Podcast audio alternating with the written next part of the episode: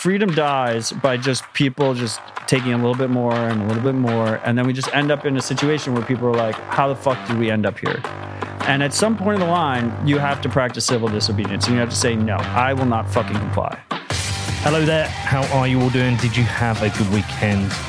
I'm just finishing up with my boy Danny here in Austin. We've got two more interviews to do, then we're packing up. Danny's going back to Australia, and I'm heading off to Argentina to make another Follow the Money episode. And I'm going to be looking at how people live under high inflation. But anyway, welcome to the What Bitcoin Did podcast, which is brought to you by Iris Energy, the largest NASDAQ listed Bitcoin miner using 100% renewable energy. I'm your host, Peter McCormack, and today I've got my buddy, my sparring partner, Matt Odell, back on the show. Now, Matt and I give each other a lot of shit, but I really appreciate the role he plays. And usually we grab a beer afterwards and he tells me I was right. But I do love him as the moral compass for Bitcoiners. And you know what? It doesn't mean I have to agree with everything with him. But in this episode, he gave me he gave me some shit. He had a go at me about the blue checks, Twitter verification, and so we got into it in this episode. And we also discuss a few other things. We talk about Nostr and the importance of free and open source communications. Matt has been massively pushing freedom tech, and I love him for this. So I know you're going to love the show. If you've got any questions about this or anything else, just hit me up on my email. It's hello at whatbitcoindid.com. I never use headphones when we do our like party rips at the park because it's just more shit that I have to deal with. People are always blown away. I'm like, we're in the same room. You can just hear me. You don't need headphones to hear me. It's different though. Well, you need the headphones so you know if you're too far away from the mic without telling the. I also I speak slower when I have headphones on. You hear you hear how the audience hears it, like a prof, like a Dude, the, the audience is listening at 2x. They're not. Not with me. I never listen to 2x. Do you listen to 2x? Do you listen to 2x? Uh, on some podcasts, not on everything. I can't do it. I do. Depends who it is. I do a humble 1.25. Humble. uh, do you listen to roast beef on 2x? No, you have to decrease the speed. Have you listened to anyone else on half speed? Everyone sounds drunk. no, just roast beef. Yeah, he sounds normal. Everyone sounds drunk. Uh, hello, Matt Odell. How are you, man? Are we? Are we on? We're on. Is on, man. Once you put the headphones on, we're on. I asked you how you are. You can answer. You told me not to touch my mic, so I Don't, just touch, don't touch fucking mic. I I uh, I couldn't I couldn't think. I just wanted to touch it. Um, I've been good. It's it's good to have you back in Nashville. Yeah, we both love it of here. you, particularly Danny. Fuck that. We love it here. We like Nashville. It's my favorite place in America. I think if I was going to move one place in America, it'd be Nashville. I think I think we had consensus on that, mm-hmm. didn't we? We're ready for you. We got to make it happen. I like Nashville. Same. It reminds me of when I first went to Austin. I'm incredibly long on Nashville and Bitcoin and Freedom Tech. And the park is going very well. Did I hear when I was in the bathroom then? They, it's, it means you don't have to travel anymore. Everyone comes to you. Well, that's the. yeah, uh, at, at the park, we're trying to build. Uh, I think we have 40 plus free events this year. Um, so I'm going to be doing a lot less uh, Bitcoin travel and more focus on on building out our events here and building out a good member experience here. And I mean the the massive Bitcoin conference will be here next July, uh, moving from Miami. Um, so I, I don't have to go to Miami this year, which is great. It's going to be a big couple of weeks for you then. Yeah, I mean it's insane. These these summit weeks, we had the lightning summit this week is fucking ridiculous. It's exhausting. Next April, we'd like you to travel.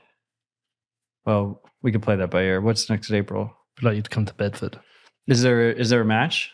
Or- There will be the final game of the season. Hopefully, with us being crowned champions for the second year, and we will be hosting a little Bitcoin conference. We'd like you to come. That's pretty cool. Well, thank you for the invite. I'll consider it. Okay. Just say yes. I, this is the first time I was telling Danny this. I guess when you were in the bathroom. This is the first time in three years that I don't have um, any Bitcoin travel on the calendar. Well, that's that's helpful. Yeah. I mean, look, it's it's a good it's, thing. It's it's it's liberating. I, I mean, I, I think you you could remember uh, maybe like three years ago.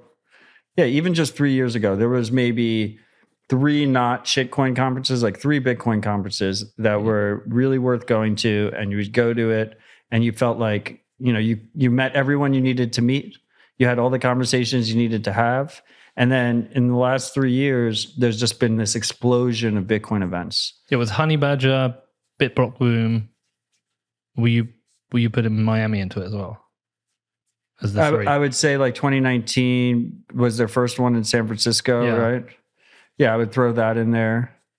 Um, do you hear something? Yeah, I've got yeah, something I've just picking got up. that coming through my headphones. I wonder if it. Do you remember when this happened before? And it got Happened in New up like York. radio. yeah, it was in New York. It sounds it sounds like a news report or something, right? We're gonna go without headphones, Odell. I can't listen to that shit in the background. Wait, so what were you saying? Uh, Yeah, so the three were. oh wow, this is well, the three the three were um, for me were Miami, Bitblock Boom, and right at the time it was San Francisco, yeah, and then Honey Badger. and and and since then for for better i think is now there's bitcoin conferences almost every month like every continent. And that's what we want to see. Like bitcoin adoption is is growing. Uh, these events are distributed um, a lot of them have different niches that they focus on. Um, uh, like a perfect event is is is tabconf in atlanta and it's a developer focused event and they don't really have any competition on that front. And i think people have to kind of get it out of their mind or i mean people can do whatever the fuck they want but i think it's completely ridiculous to expect to go to all of them. And you pick and choose and that's the beauty. That's the beauty of bitcoin growing up right? You pick and choose what you want to go to. I've gotten some flack about some of our events conflicting with different dates of other people's events. It's like we're throwing 40 plus events a year. There's going to be conflicts. Please don't take it personally you know? And at the end of the day what we're doing at the park is very intimate 200 person events. Um, you know i i if, if you're throwing a 2000 person event i don't really consider that competition it's a complete it's apples and orange experience it's a completely different uh, vibe that we're going for Uh, Prague was very good. prague i've never been I've, the prague the city's awesome btc prague was the first year They did a really Yeah. good job. i've only Really, heard good really things. good job. yeah i was bummed to miss that one i had pretty solid personal reasons not to make that I uh, I always have to miss Bitblock Boom because it always clashes with when I take my kids on holiday in the summer, which is a shame because I know Gary does a great job. I've been to one day once and I hate missing that. Uh, Yeah, I think I went to four years in a row of Bitblock Boom, and unfortunately, this will be the yeah the first year in five years, so I'm not going to be there. I'll go to Lugano. I've I've That's good. I've had the pleasure of being invited, but unfortunately, I wasn't able to make it last year, and I probably will not be going this year. The other thing, like. I like the, ability to reserve my right to just FOMO in last minute rather than having it on my calendar like six months ahead of time. And also, I remember when I was, you know, uh, it was really weird. My trajectory in Bitcoin was like a really zero to one. I was like an anon pleb with many different NIM handles and whatnot. And then the podcast just really took off. Um, Rabbit Hole Recap really took off. And then I just started speaking at all these events. There's a novelty that would be nice to just FOMO into an event, like buy my ticket, like not tell the organizer I'm going to be there, and just like be at the fucking event, you know, not be on stage. I think there's something to be said about that.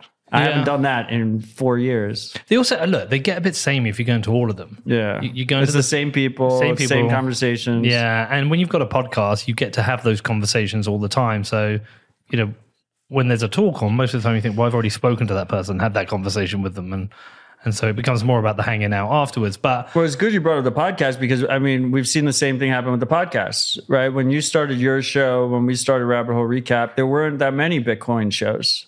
Um, now there's thousands of Bitcoin shows, and a bunch of them are in different niches, and you kind of need to change it up. Like, I mean, I we all remember the early Bitcoin podcasts where every podcast just started off with, "Oh, hi, I'm Pete. Like, what is your Bitcoin journey?" Yeah. you know, and then they would just say their story about how they got into Bitcoin or whatever. Like, you need to change it up and you need to keep it interesting, and then. The, the expectation isn't that people are going to listen to every Bitcoin podcast. Like that doesn't make any sense anymore. do you? I don't actually listen to it. Well, very, very occasionally. Like if there's a like we had Balaji, but then Marty dropped one. I was like, well, we should listen to that. and uh, I listened to the Balaji one. yeah, but I don't. I thought really, it was pretty funny. Like three hours in, he was like, "Really, the only takeaway your audience should have here is that they should stay on bull stack sats." I was like, "Why didn't you just tell me this before I started listening?" I was like, "I got that part on on dial already." You know, you own Um, that. You own that, man. When I first started podcasting, I listen to every one of my own shows. And Your I, own that's- shows? That's the number one recommendation I would give to someone who's starting is listen to your own shows. Because you learn that's that's that's how you learn what your crutches are, what you're doing wrong, improve yourself. And if you're expecting other people to listen to it, the least you could do is listen to it yourself. Um, I've never. I can't listen to my shows. I never have. yeah, see, there, My there biggest go. advice case is in point. don't listen to the. Yeah, come on, man. you want to go there, we can go there. I would say don't listen to the to your competitors in the same sector, like Why? the competitors there, because you will. I think you're naturally you're listening to what they're doing and you're being drawn to them. Listen to I good think, interviewers. I think if you're starting, listen to everything, including yourself. Listen to Larry King and listen to Rogan. I think it changes if you've been doing it for a while. That's that makes sense. But in the beginning, I, I think for most, it, it worked for me. Listen to everybody, including yourself. Um, I would actually disagree with myself You would when I listen was to yourself listening. as a guest, or you'd listen to yourself hosting. Both. I would listen to every rabbit hole recap. Like I would, I would, and the funny thing is, like rabbit hole recap is not edited. It's a live show. We just fucking publish. So it wasn't like I was listening to produce it or edit it or anything. I was just listening to see, you know, how it went. I would also say practice doing interviews without any questions in front of you if you're going to do one. Yeah, I mean, I just never did it with. You've never ever had questions prepped. No. Huh. I just wing it. I wing it on live shows. Same with Citadel Dispatch. Just and also all the it drives people crazy. Pa- uh, conference panels when I'm the moderator. They're like, "Oh, Matt, like, can we get on a call ahead of time and like talk about what we're going to talk about?" It's like it's going to be fine. It's going to be good. Oh, we're we- going to have a good conversation. No, I mean I say no to that anyway. We had were you th- were there in New York? Yeah, yeah. Yeah, so we had one in New York, and ah, What can you remember- conference was it?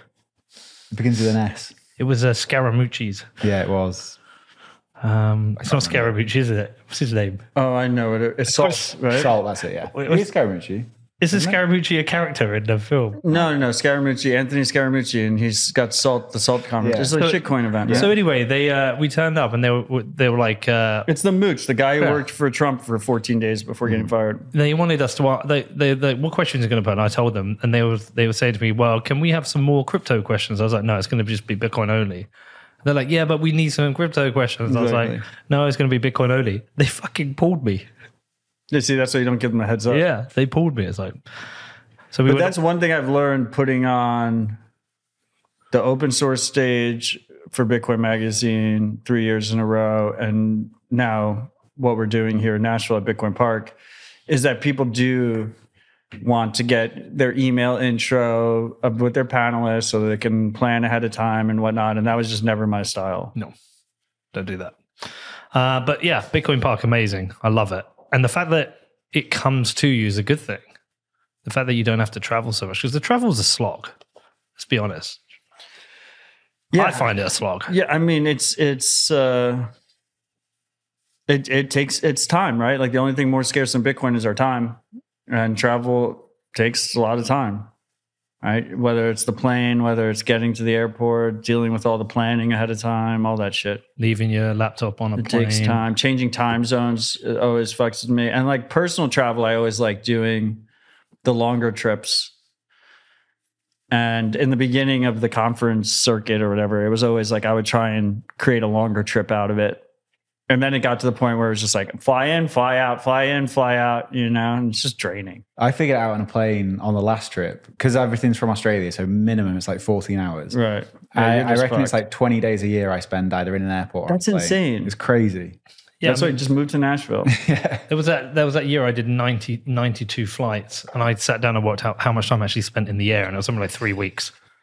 The other thing I like about Nashville is that we're very centrally located, and I I prefer driving if I can if I can pull off a drive. Yeah, it's not as easy here in the US. Yeah. Well, no, I mean I, we have pretty good freeway systems if you're willing to. Not if you're in going to a go to car. California. Yeah, I'm not California, but like Chicago's like what, like four and a half hour drive. I mean, I like it here. I think If I could do a four and a half hour drive to Chicago versus uh, maybe it's a little bit longer, maybe it's six hours. If I could do like a six hour drive versus a 50 minute flight, I would take the six hour drive. how how big's the community here in Nashville? We're growing. We're growing pretty strong. Our monthly meetup, we have two monthly meetups that are free to the public that we've been running. Um, well, one is the social, which we've been running for, it's going to be two years in September. So a little bit less than two years. Um, that is a topical meetup. We have different topics every month. Every year is supposed to be the same topic that month. So, like July will always be lightning, January will always be mining. Um, and we get uh, on average like 200 people for those. nice. Um, in the bull market, it was like 250. And like the bottom of the bear, when we were at like 15K, it was like 160 or something. But Still like we average in there pretty strong in a bear market and a recession. And then we added another meetup, which is the day before that, which is our Bit Devs, which is modeled after New York Bit Devs, which is a technical meetup, uh, mostly focused on developers, like the latest in developer news for the month. That one we average like 70 people. Have you got people flying in and coming to, coming to We do have both? people flying in and driving Nice. in. Um, but a very strong local community, and a lot of people are moving here. I mean, we have very good tax taxes, like no income tax on the state level, um, and uh, property is is not as expensive as other places in the country. Cost of living is much cheaper.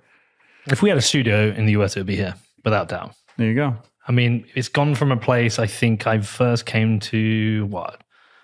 I didn't come for the first kind of three years of doing the pod. I think we, you know, like the fourth year maybe we came, and now it's what three times in the last year. Yeah. It's growing, and uh, interestingly, it's it's flipped Austin in terms of access to guests because we think of locations access to guests. If we go to a location, how many people in that location are we going to get, and how many can we fly in like close, and then how many flying far, right? Nashville's now flipped Austin. We're doing Nashville and Austin on this trip, and Austin's a bit harder. There's no one booked for Austin yet. I thought there was. I don't think so. Not got anyone confirmed. Well, you just have Danny handle that for you, right? Well, yeah. what happens when you get a blue check? You get a team. I will say uh, we have very strong ties with the Austin community. The Austin Bitcoin community is very strong. Um, and one of the advantages of Nashville is that we have a really easy flight between the two cities. Yeah. Um, Early in the Southwest runs them all day. Oh, There's like, I think Southwest is like five or six flights. I Um, fucking hate Southwest. yeah, but they're cheap. They like get the job done. It's like an hour and 20 minutes. Super easy flight. We're flying American. It's like Oh, a there you go. six fifty in the morning flight. Well, should have considered Southwest. Fucking hate Southwest. uh, Austin, uh, we like Austin because it's got that whole blue check scene going on. Yeah, Austin's is um, a little bit blue check captured Yeah. over there. A bit more credible. Yeah. Their blue checks. Where's my blue check hat, man? Fuck's sake. So Peter's upset because I brought Danny a uh, no bugs, no pod, no blue check hat Should because be wearing it. I You should be wearing kitchen. Danny Danny doesn't have a blue check, but you have a blue check, and blue checks aren't allowed to wear the hat because that would be hypocritical. Uh, I want the blue check hat, the actual pr- blue check and proud hat. Yeah, I mean, do- should we talk about my issues with the blue check? Let's talk about your issues with the blue check. Did you have an issue with the blue check pre-pay for blue check? I think most people had an issue with the blue check before anyone could get the blue check. Okay. No one liked those blue checks, no I did. matter what. Let me tell you the the privilege that came with that blue check that was useful. the privilege that came no, because there was something useful about you're it. pre you're pre Elon blue check. Yeah, I'm pre. I'm like OG blue check. Okay. I got I got a blue check for for my status. Okay. no, listen. There were two things that were really helpful with the blue check. First one was scammers. Right. As soon as I got my blue check, I didn't get any more fake profiles. They still Scam- have those accounts even if you have a blue check. it just you i know they exist not because i'm searching for them because people get in touch and say is this you? I feel Yeah. like I had it today on instagram people getting in touch. Is this you? Is you know. That just stopped when you had a blue check. I just didn't have I don't think that is true, but I, I understand. stopped, they stopped contacting me. your experience. yeah, people people would stop contacting me and saying is this you? They, they knew which one it was. But actually where it was really useful is when people followed you and you had a blue check follow you you're like oh who is that? And you go and check them out and it'd be like oh that's so and so and then you would message them and say hey let's talk and you just, uh, like open up a discussion and start It was a class status thing. yeah, I mean, it was just like, You're uh, like, oh, I care because this person has a blue check. it's not because I care because they have the blue check. It's like, oh, who are they? I'd never heard They of must be someone important. yeah, They have they've done something. check. It's a journalist Yeah. or something, and you can get in touch. A lot of journalists had blue checks. yeah, and it, that that was kind of useful. That was kind Yeah. of useful. The but- journalists love their blue checks. But when, when it when it went, I didn't even keep it. I didn't care. I didn't pay for it until the point where I was starting to see these long tweets where people are doing ones that you like, wanted the long tweets. I did. I, there was things I wanted to put out that I, mm. wanted, I was like, okay, I'll pay for this. And then there's the edit and all the other things. I was like, this is worth paying for. But at the time, I didn't actually know that it gave you a privileged position in the order of the replies, and I didn't know it gave you an It elevated literally promotion. says that on. It's but like the top level bullet. you point assume on I read that stuff? Okay, so let's let's just unpack this for a second. Yeah. Okay. Yes, I always had a problem. Uh, I had a problem with the blue checks because they would like talk down to people that had no checks, uh, and they thought they were better than you, and you're just like you're just some dumb journo. But that's uh, a, that's a fucking bit check. that's a bit second. generalist. Well, that's a bit generalist. I uh, that's not where my issue lies. I will say that I was offered a blue check during those that period, and I denied the blue check. I did not want the blue check then. I've been very consistent with it. But my issue with the current blue check system is that it's not the payment; it's the identity verification. It's the idea of verifying the identity of every Twitter user in order to use the platform. Twitter is a very powerful platform. It's a platform that I've used for years. Um, and I made certain, you know, my actions speak louder than my words. I did not, I haven't used any social media for 10 years except for Twitter. I made the exception for Twitter because it felt like a platform that everyone had a voice, that you had really open discussion. Um, and yes, was the previous regime horrible to censorship? Were they horrible to shadow bans? 100%. Um, and I took major issue with that. But now, under the new leadership, the plan is to move everyone into identity verification.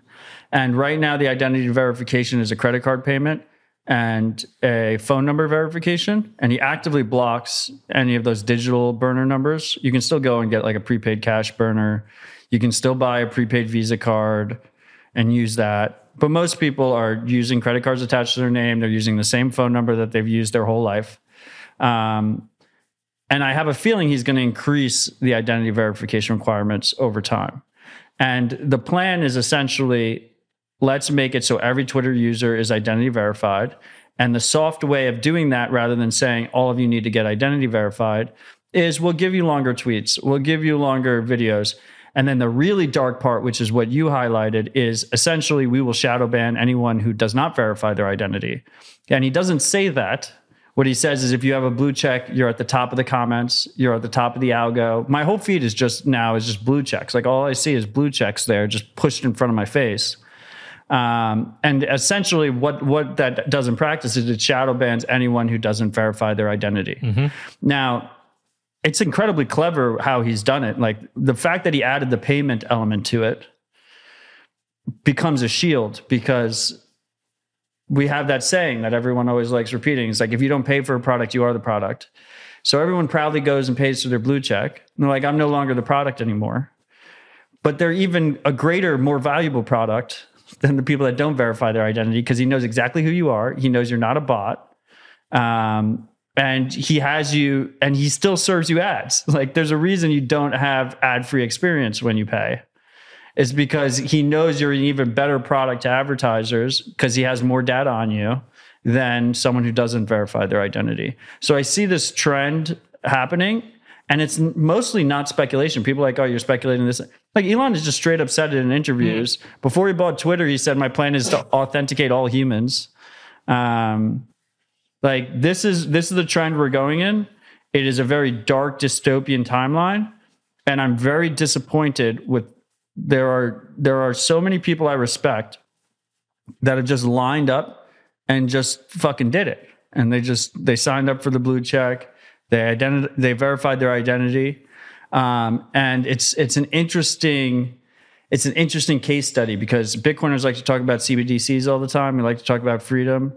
Um, we like to talk about like resisting tyranny, uh, individual empowerment, and you kind of see what what happens when you try and roll out a, a digital panopticon, when you try and roll out a a, a global digital identity, um, where you add soft incentives, and then you get people to buy in so that they they defend it with excuses and cope.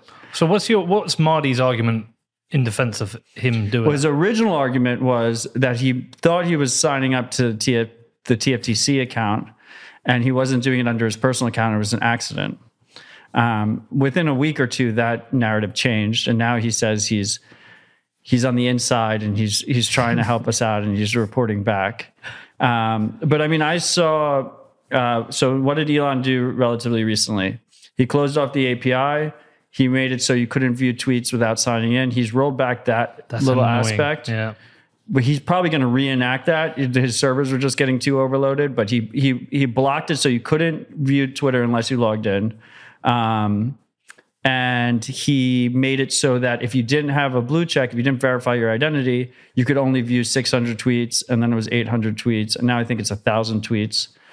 Um, and all the blue checks, they were like retweeting this video of another blue check who was like, Elon's doing this to protect us from the deep state and DARPA and stuff. Like, the amount of cope that happens once you buy into a system is fucking crazy. And we're going to see this exact same, all these exact same excuses happen with the CBDC. Most of these blue checks will pay for their blue check with the CBDC probably.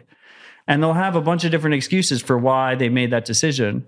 But, you know, for it, it's, it's just a really dark, and I, I don't I don't think like I'm necessarily surprised by it, but it's really dark to see it in practice, and it's dark to see so many people who who you thought might stand up and push back a little bit, uh, just comply with the system for sake of, of better engagement.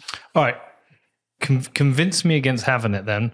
Um, as someone who fully accepts that I have to give my identity everywhere, constantly bank Yeah, accounts. so you're lost already. No, but no, but but I need it for my bank accounts. Right. I have to have it. I have to give full ID. And now Like, you need it for Twitter. yeah, but but I I'm used to my identity being everywhere. I'm just I'm just talking you through Right. my scenario. I'm used to my identity being everywhere. The stuff I have to do with a bank account in the UK is abs- absolutely crazy. I have to have ID to buy Bitcoin on an exchange, um, uh, ID for my driving license. Like I'm. I live in a world where I have to give my ID everywhere for pretty much anything I sign up by or use, pretty much. So Twitter to me is just just another one of those, right? Right. Um, So you're going to use the CBDC. No. like you're fully captured. Well, bear with me. Like, we can have the rational, honest conversation, or I can tell you what I think I should say so people don't shout at me. Okay, let's come back to that. Um, so, in a world where IDs are everywhere, I have to use Right. them. Like, Twitter is just another service that I've signed up with my ID and I've paid for, like I have for hundreds of services online. Like hundreds of services I pay for and have subscriptions to. It's to me, it's just another kind of software as a service, like a retail software as a service. So, like, convince me why I shouldn't be using that. Well, you And get it- a hat. Huh? You get a hat for a start. Matt wouldn't give me the hat anyway. Yeah, if any any blue checks that that, that uh, resist the check and remove the check afterwards will get a hat. But what what is- is have to shake my hand and I have to verify that they don't have a blue check, what is the what is the mission? and I have to make a judgment call that they're not going to get the blue check post hat. like what is it you're worried about in in this instance what is the resistance because yeah do you see it as a sinister act by elon or do you see it as somebody well bear with me or do you see it as somebody who spent 44 billion accidentally on a platform he didn't really want to buy and then got trapped into buying and now has to try and monetize it and he's he's now found a way to monetize it in a way that you would maybe see as sinister and has potential sinister repercussions down the line But to be clear here, when we say he's he's found a way to monetize it, it's not the eight dollars a month. It's getting everyone to verify their identity so he has more expensive data to sell on them. Yeah but like what i'm saying Right. But is, you really like because that's the genius of it. yeah everyone is talking about how he's got this revolutionary new business model of the eight dollars per month. That's not the business model. The business model is verify everyone's fucking identity, so his ad sales are are significantly more lucrative, um, and that he all of his data, all the data he has, becomes significantly more lucrative as we start to enter this world of AI and more bots and whatnot. This show is brought to you by Wasabi, who I am using to keep my Bitcoin private. Now, Wasabi is the easiest way to send and receive Bitcoin privately, and even for non technical people like me, it is effortless and provides privacy by default. Now, with Wasabi, there is no minimum amount, so you can start coin joining straight away. And Wasabi makes CoinJoin transactions together with BTC Pay and Trezor users, and BTC Pay server users can make payments in CoinJoin, which saves on fees and is a privacy improvement. Also, Wasabi just dropped a badass new feature. Now, Trezor Suite users can CoinJoin directly on the hardware wallet, which obviously is very cool. Now, if you want to find out more, please head over to wasabiwallet.io, which is W A S A B I W A L L E T dot I O. Next up, we have BitCasino. Now, BitCasino was established in 2013 and is the world's first licensed Bitcoin casino. It is trusted by tens of thousands of players worldwide. And not only do they have cutting edge security, but they offer fast withdrawals and VIP experiences that money can't buy. BitCasino has over 2,800 games and tournaments for you to try out. And with their 24 7 live chat support, you can always get help if you need. Now, if you want to find out more about BitCasino, the first Bitcoin casino to win an EGR award, head over to bitcasino.io, which is B I T C A S I N O.io. And please remember to gamble responsibly. Also, today we have Unchained. Now, the events and exchanges and in traditional banks over the last year were all an important reminder of how critical it is for you to take control of your private keys. But taking ownership of your Bitcoin keys, you know what? It can be daunting.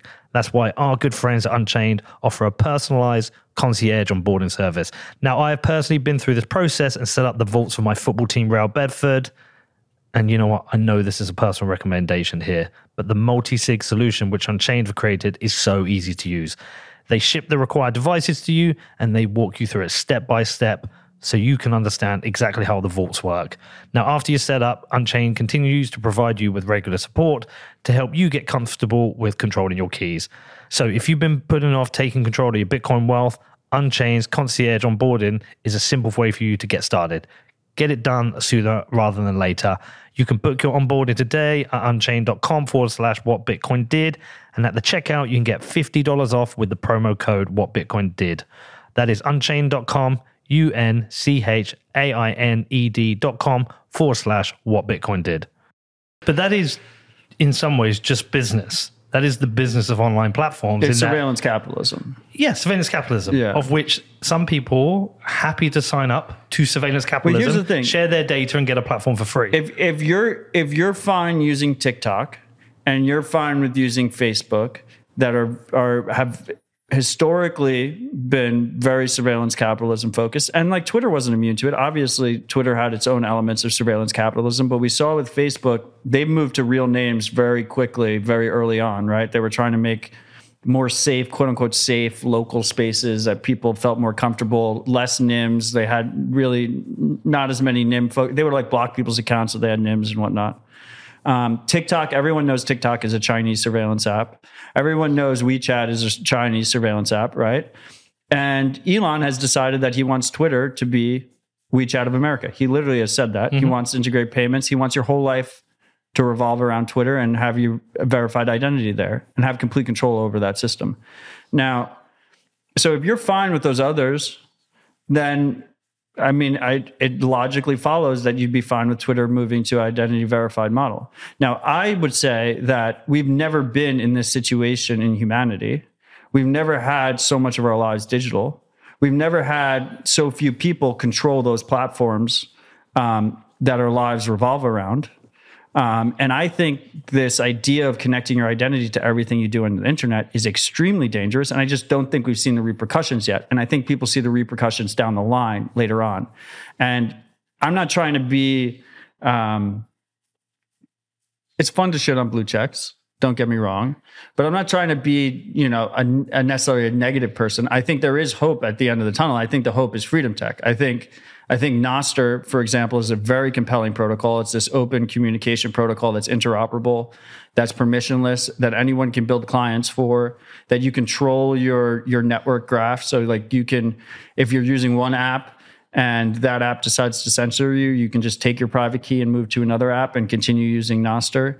Uh, it can be used for all different kinds of communication, even larger than social media itself. But like it can also be used to um, as as essentially a, a Twitter competitor or an Instagram competitor or a Reddit competitor, and I think that is hope because you don't have an individual or a company or a government controlling it. Because at the end of the day, what Snowden showed us is it doesn't really matter if it's a company controlling it.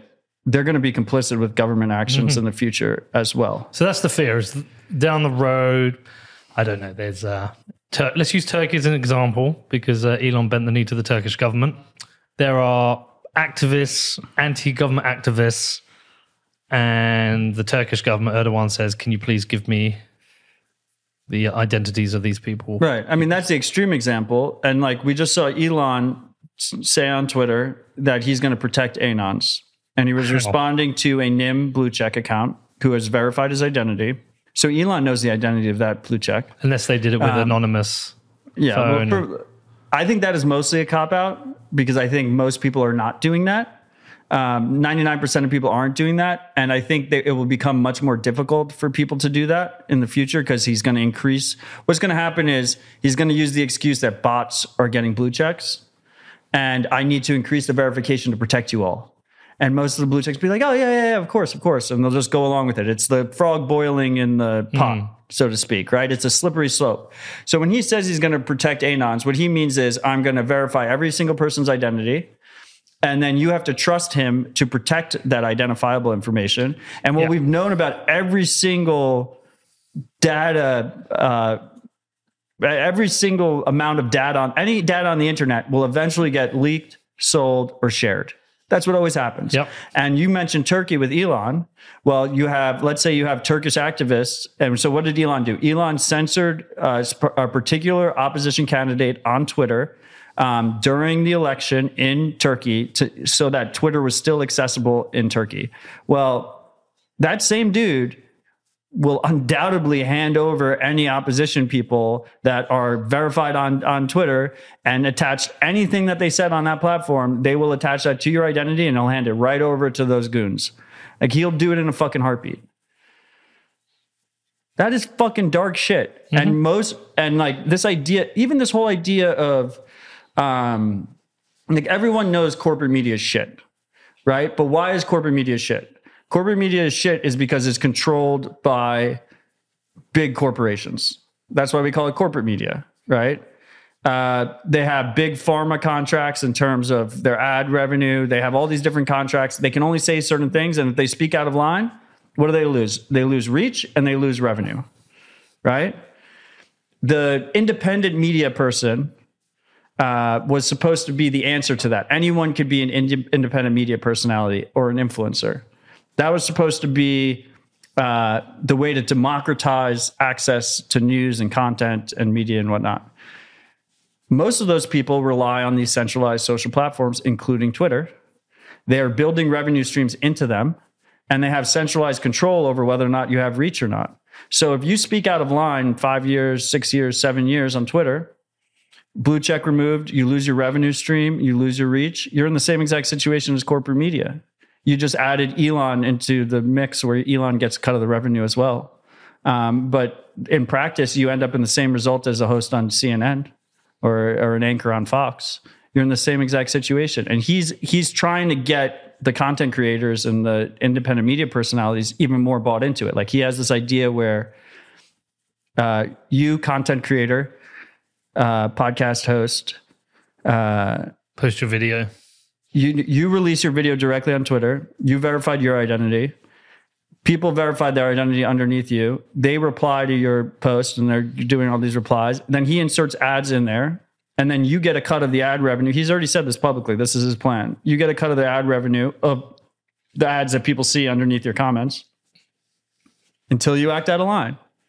Then you get none of that. And and a lot of the blue check influencers will in a heartbeat do whatever he says to make sure that they they get back in there. Why do you think there's uh, so much cope and so little pushback on Elon? Why? Because I think there's plenty of evidence that he's somebody who uh, can't be trusted. I think there's plenty of evidence that he's shown he's willing to censor people. Uh, he's very happy to bend the knee to Chinese government or any government where he maybe has a rocket deal. Um, he is. Uh, I, th- I heard him referred to as a free speech opportunist Yeah. he's constantly talking about free speech. Uh, I, my own experience, every any time I post a tweet that's twi- twitical, uh, twitical, critical, um, all my replies, well, not all of them, a lot of replies are like simping for Elon, Right. yelling at me, Yeah. I saying, I get "What have you lot. done?" I was like, Yeah. so why why do you think people have failed to be so uh, to operate from a, a principles with Elon? Why does he get if to you, pass? if you care about your audience on Twitter, it is fucking scary to talk shit about Elon and current Twitter leadership on Twitter or anything that might be counter to the current Twitter regime. It was the same way uh, pre Elon in a lot of ways. Different different things you couldn't say or different things you'd be worried about saying, but people uh, self censor themselves to protect that that reach, to protect that platform. And the only reason I am comfortable, I mean, one of the main one of the main things that empowers me is that I'm completely I've come to terms with the fact that you know my 200,000 followers or whatever on Twitter I could just lose access to them tomorrow. Like I, if he reads a tweet the wrong way, who the fuck knows? Has he done that to anyone? Do we know directly? people? yeah, for criticizing him. I don't know if it's for criticizing him. Well, we know one thing that in 2018 there was a uh, there was a, a Tesla critic that was an anon. I think he was called Minnesota Skeptic or something like that on Twitter, and someone doxed him. And obviously, Elon didn't own Twitter yet at that point. And Elon Karen called his employer and complained that that one of their employees was uh, talking shit about Tesla. Was that what that tweet was about? That an, anal No, one? that was about something else. That was just yeah, but did you see what it said? Yeah, it was. It you was. I'm fired. an anon because you're just gonna Get me fired. Karen call my boss and Get me fired. get me fired. Yeah, Did you see what Jordan Peterson said to that? yeah. I mean, Jordan is just incredibly wrong on this, and Yeah. it's uh, really it's really sad to see. Uh, but there's a lot of influencers that are also just completely wrong, in my opinion. So what should we? what- Um, what, like just just cancel? Should I do it now? I mean, you're not going to cancel your blue check. Um, Hold on, I'm going to cancel that. look, I think civil disobedience is important, and I think at the very least, people should, you know, How the fuck do not you comply with it. I think if I think if Elon saw that the thing is is like the big lie is that, you know, you don't there are however many millions of Twitter users, right? But there is a there's a core 5,000 that he really cares about, right? That are the ones that are actually they use Twitter as their main medium. They are posting all this content, and then most of the people are consumers, right? They're mm-hmm. consuming that content that gets created. And over the, you know, I don't know the exact numbers, but like over those 5,000 or 10,000, like 95, 98% just like identity verified, boom, done. There was no pushback. A um, among a lot of people that are so-called freedom oriented, I'll never do the CBDC, I'll never do all this stuff. Um, they just straight up, as soon as they got offered it, they just complied. They verified their phone number, they paid with credit card. Yeah, I mean, I did. I didn't think it through at all. I was like, Uh, Yeah. totally fine with it. Uh, interestingly, because I just did go to look to cancel. It says And I here- think I think the real productive thing is to use Nostr more, right? Nostr is still very early. Um, we'll come back to I think it's very, I'm very hopeful and optimistic for it. So listen to this. It says, "Looks like you bought this subscription on the Twitter website. You'll need to manage or cancel your sub- subscription on that platform." Bit strange that it, do- it's not cross-platform like that. It might be like a weird Apple rule where you have to. Yeah, it's cancel it. because if you do it through Apple, you have right. to pay 30% or whatever. So you have to do it on I desktop. left my laptop on the plane. Yeah, it's because Apple takes a thirty percent cut otherwise. But and I think I think what he does is if you buy it through Apple, he charges you thirty percent more, so he still gets the same amount. Huh. Um, so you have a you have an incentive to sign up outside of Apple. Um, but but do you you think about this all day every day? This is who you are, Matt. This is your. I, I mean, say, not really. I No, bear, bear with me. I, am not saying it's your Are brand. the 'cause- blue checks in the room no, no, no, right no. now? I don't. I don't. I don't mean I think you think about blue checks all day every day. And I don't, when I say your brand, I don't mean that as like, oh, this is who you're trying to like. You're trying to be some brand, but I mean you think about freedom tech. You think about privacy. You think about this a lot, right? So when it comes up, you take a step back and think it through. Whereas I don't. I'm, I'm not naturally like that. Yeah. I see. Oh, cool. There's a four thousand character tweet. I'm I'm hit my limit. I'm, I want to send that. I want to be able to edit my tweets. Yeah, I'll sign up. Here's my. I don't. I didn't think it through to that level. So if I'm not thinking about it to that level, Well, that's what I talk about. it. most people aren't. Well, so one thing you did that was I do appreciate is uh, you got very defensive about my blue check tweets. Uh, so you would usually respond to them, Yeah. which was really nice. You gave me your blue check engagement my- boost. You're my boy. Uh, so I, I do appreciate that. Most blue checks will just ignore it, and so like I just the tweet just dies in a corner. Um, and then people always say like, oh, like you know, if you hate Twitter so much, why do you use it? Well, it's like I got this fucking audience on Twitter. Everyone's on Twitter. Like that's why I'm disappointed is because Twitter is moving to a more closed platform. So of course I'm going to talk about it on Twitter. That's where everyone that's affected by this is already because it's fucking Twitter closing the doors. Um, but look, you have a decent amount of reach. I think you talking about the dangers of identity verification across the digital landscape would bring a lot of value to people. It's one of the reasons I come on your show all the time. Um, because you have to meet people where they're at. Mm-hmm. Um, but so should I keep my blue check Wait. so I get more look, people to you listen have to make you have to make a personal decision yeah. you have to make a personal decision.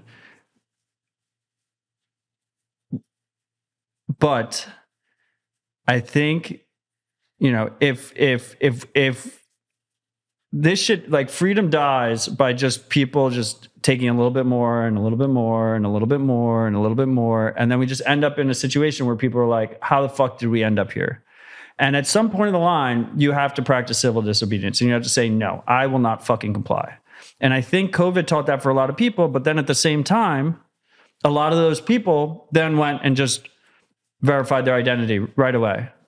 And it's a different technique, right? And I think Elon is is a very good operator in that regard. He knows exactly what to say, he knows exactly how to virtue signal. And the point here is it's way bigger than me or you. You know, it's it's the Joe Rogans of the world that complied with the blue check and and and continue to leverage the platform. It's the Tim Pools, it's the Glenn Greenwalds. It's Snowden has a blue check. Right? These people have millions of followers. They completely dwarf our shows and listeners. And they have just gone ahead and they've complied with it. And what you've noticed is they will also make up excuses for why they did it they will make up excuses for why Elon does something. Oh, we're just we're misinterpreting it. We're doing it this or that, and it's a it's a coping mechanism for their decision. Um, but we had Tucker Carlson, right? Tucker Carlson did it. He But- left but- Fox. He, well, he was fired by Fox. Okay, okay. And then Sun. See, this this is another like cope that I don't understand. Is But Tuck- well, bear with me. Tucker Carlson quits and suddenly has this revelation about the media. Like I know. I agree. you were fucking fired, and the next day you're on Twitter giving a speech about how we've been lied to. Look. About you, as long as you were happy to be paid, it's fucking know, bullshit. We all know the influencer game is mostly a LARP and a show, Mm-hmm. and you tell people what they want to hear. Um, that is how influencer set incentives are set up. There's a reason why the independent media concept didn't stop misinformation. If anything, it increased misinformation because misinformation can be very provocative. You'll get very good engagement. Most people can't beat you to the punch on it because you just fucking made it up. So, like, how can they report on it before you? And as a result, if you follow those incentives, we've ended up in a situation where a lot of influencers just act completely unethically, unethically, and then they get rewarded for that. They do better in that situation. Someone talk, taking a more nuanced, accurate point of view is going to get way less reach across any platform. Now, I don't think Nostr necessarily fixes that, but it's something that people should be aware of. But my point is, is for better or for worse, Tucker's brand is a freedom oriented brand. People look to him for freedom oriented content. They believe of him as a freedom oriented figure. And he's done more than just comply with the new blue check program. He has made it a core part of his brand. I, you know, he got fired from Fox. I left Fox and now I'm Twitter only, posting my long form videos here with my nice, you know, identity verified blue check. And it's gonna, it's good. The thing is, is like, I don't expect to convince most people, but it will become more obvious over time. Like as the trend continues, it will become more obvious. When we when we saw him make the rush decision of close the API and close off the access and rate limit or whatever, there was a lot of people that reached out. They're like, "Fuck, man, you were right." Well, that's going to happen over and over and over again. And if you seed the thought, it will happen quicker for people, in my opinion. If you seed the thought, if you if you if you bring it to people's attention ahead of time as it starts to unfold and get worse, people will connect the two dots quicker. Um, and that's kind of my hope. But I just think more people should talk about it. Like it is, it is scary. It is fucking dark. It is a really bad trend. And like another, th- I'm just going on and on. Do it. Keep There's going, a like someone responded to me. It's like, oh, Odell, like this is super easy for you to say. Like you have two hundred thousand followers. Like I'm just trying to make my account now, and like I'm trying to get you know a little bit of reach for my content, and like so I'm I'm going to verify my identity. It's like, yeah, that's the fucked up part. because I didn't have to. I didn't have to verify my identity. Twitter, you know, had its own faults, but it allowed people to just come in and and and you know interact with an audience and build an audience and make friends and do all this stuff without providing identity verification information. And the thing is, is verifying for the blue check doesn't even give you increased reach. It just effectively shadow bans everyone who's not doing it. But if the majority of people are doing it, you're just verifying your identity to be on equal level as all the other people. And so like that that's the fucked up part. That's like when I see a comment like that, it's like that is exactly why it's so fucked up because you're essentially new content creator comes in, new independent media person comes in, just average Joe comes in and they want a decent Twitter experience, they have to verify their identity. I'm going to get rid of my blue check mark. Well, I would respect that if you did. The hard thing is as well, like you're preaching to a pretty receptive choir. Like these, this is Bitcoin, and like people are willing to hear these kind of arguments. Like in the real world, I don't think anyone even understands this as an issue. I think a lot of people realize TikTok is a problem. Yeah, I think so, but I that's only because that's- it's I- China.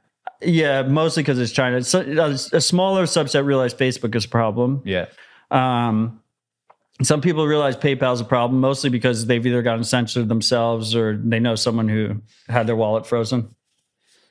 Um, but yeah, I, agree. I think, but that's why I'm even more disappointed because it hasn't been that receptive in this audience. you can't even get the Bitcoiners. Um, yeah, I mean, fucking my brother Marty did it, right? Like, there's there like that is that is what uh, concerns me the most because it happened so fucking quickly, and so many more people complied than I expected to.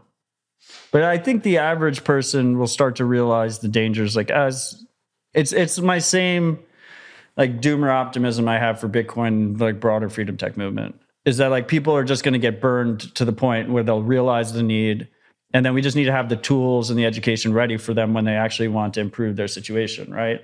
Yeah, Um, I think a lot of people probably did it without thinking it about it to the extent that you have.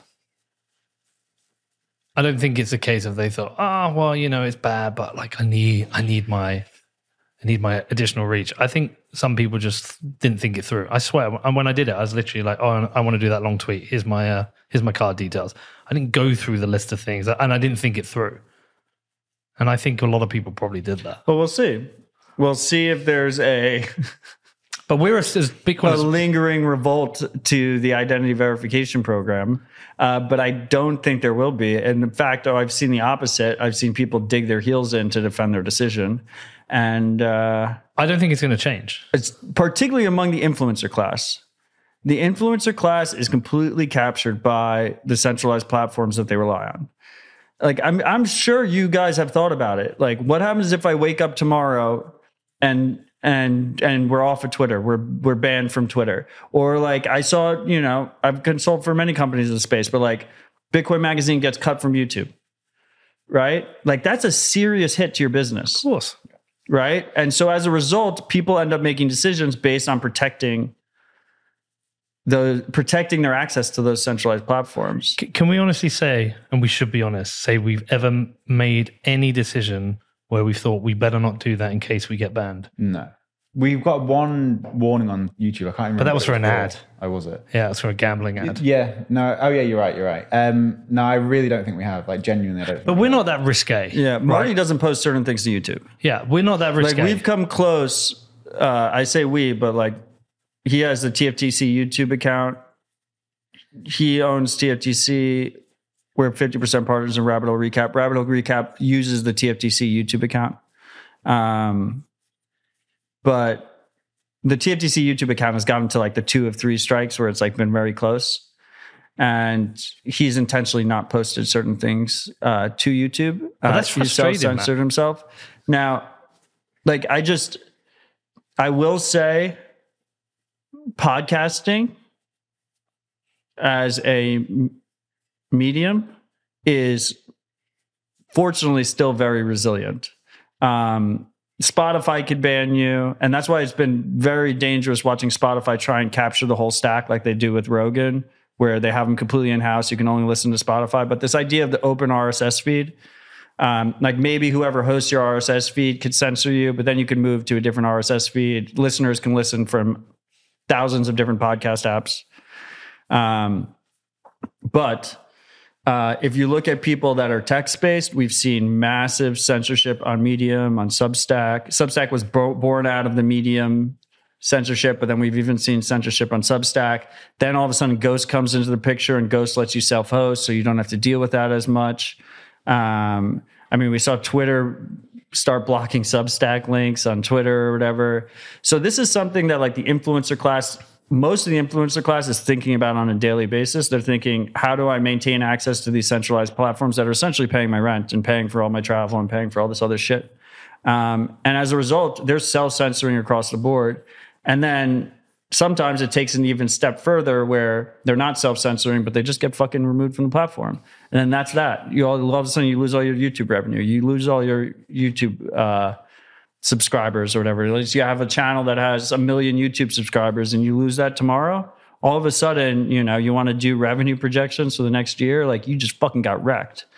Yeah, and that two or three strikes is is a strange position to be in because it's not like oh, if you're a good boy for the for the year that they reset you at any moment now. One mistake in the eyes of they do YouTube. do some kind of reset system. I don't know. The problem is most of these policies are very vague, and but the real core of the problem is is that these platforms are controlled by centralized entities, and those centralized entities are almost always complicit with whatever governments are providing them safe harbor, whether that's America or China, um, and they are complicit to their shareholders if they're a publicly if they're a publicly traded company, or they're complicit to their private ownership, even if they're a private company, right? And if you if you see like the ownership structure of you know like like BlackRock owns you know is like probably the biggest shareholder of Google. Like I haven't looked it up, but they're the biggest shareholder of pretty much everything. And then the second biggest shareholder is Vanguard, and they're the biggest shareholder of uh, BlackRock's the biggest shareholder of Vanguard.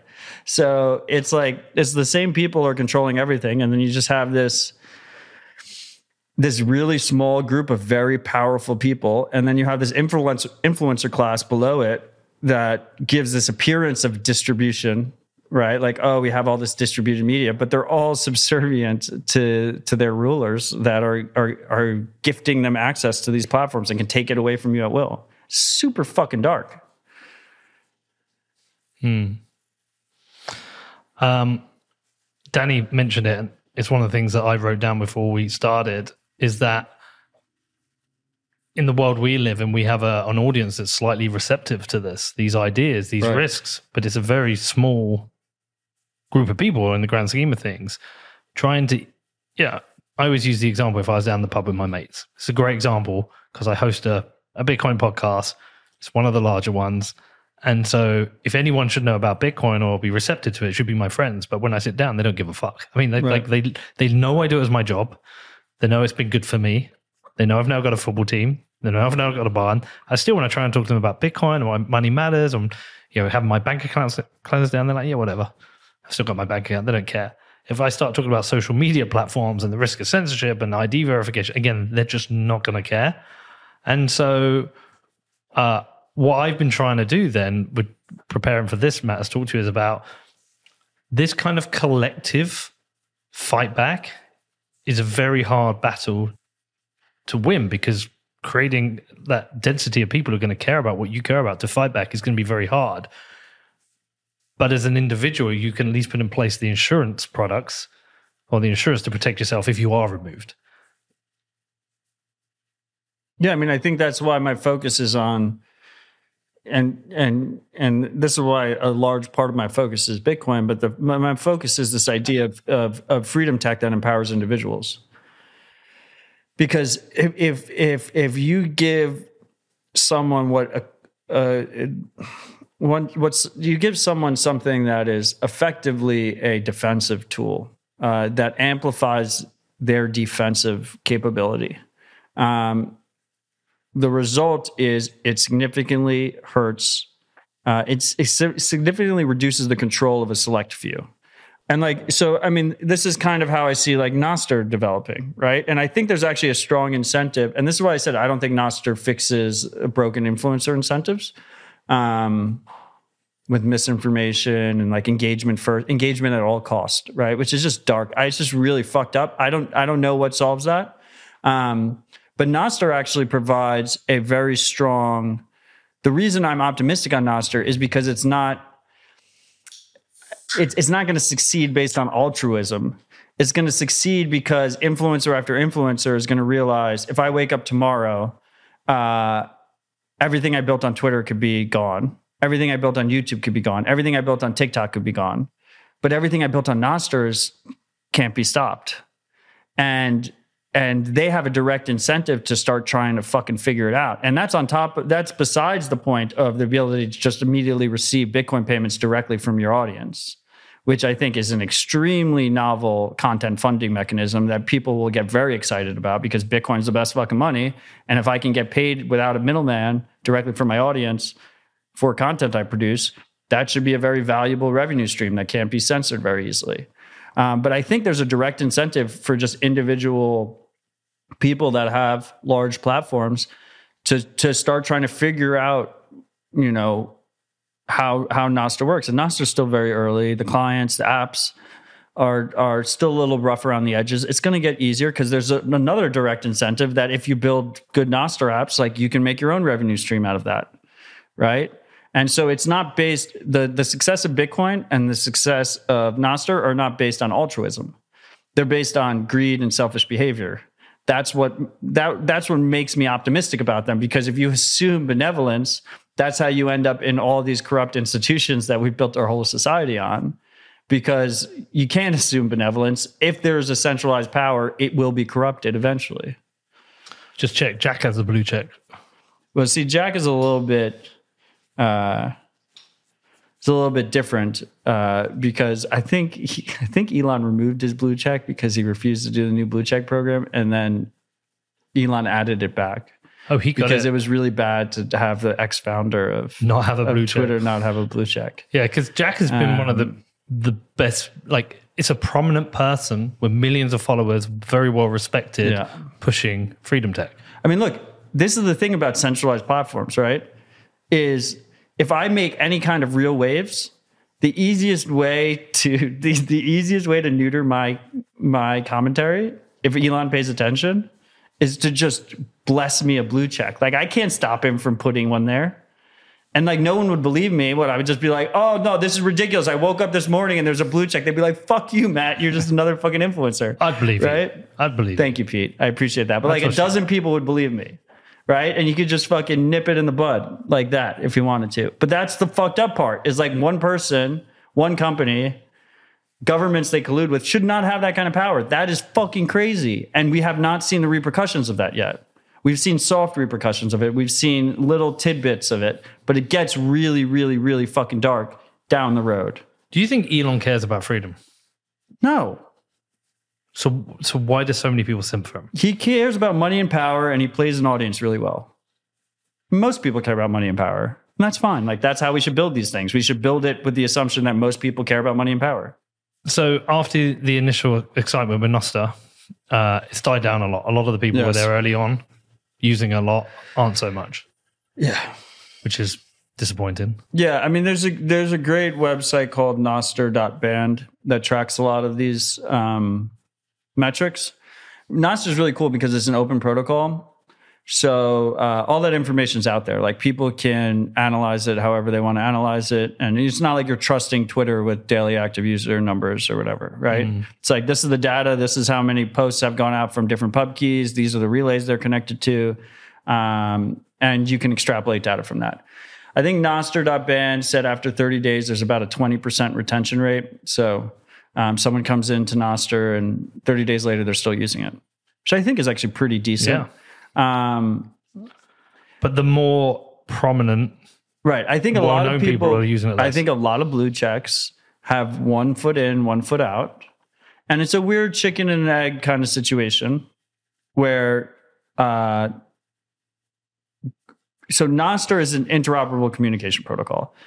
What makes that interesting is because you can use Nostr for things that are not social media. yeah, So like you can, uh, if apps need to communicate with each other, if AI wants to communicate with each other, who knows this whole, this, I think there's going to be like a crazy AI landscape where uh, AI is paying other AI with Bitcoin and the communications with Nostr. Like there's all these like crazy fucking things that we can't even comprehend. But the easy thing to comprehend is the Twitter clones. And Nostr is being used as essentially a Twitter competitor, a Reddit competitor, Instagram competitor, Substack competitor.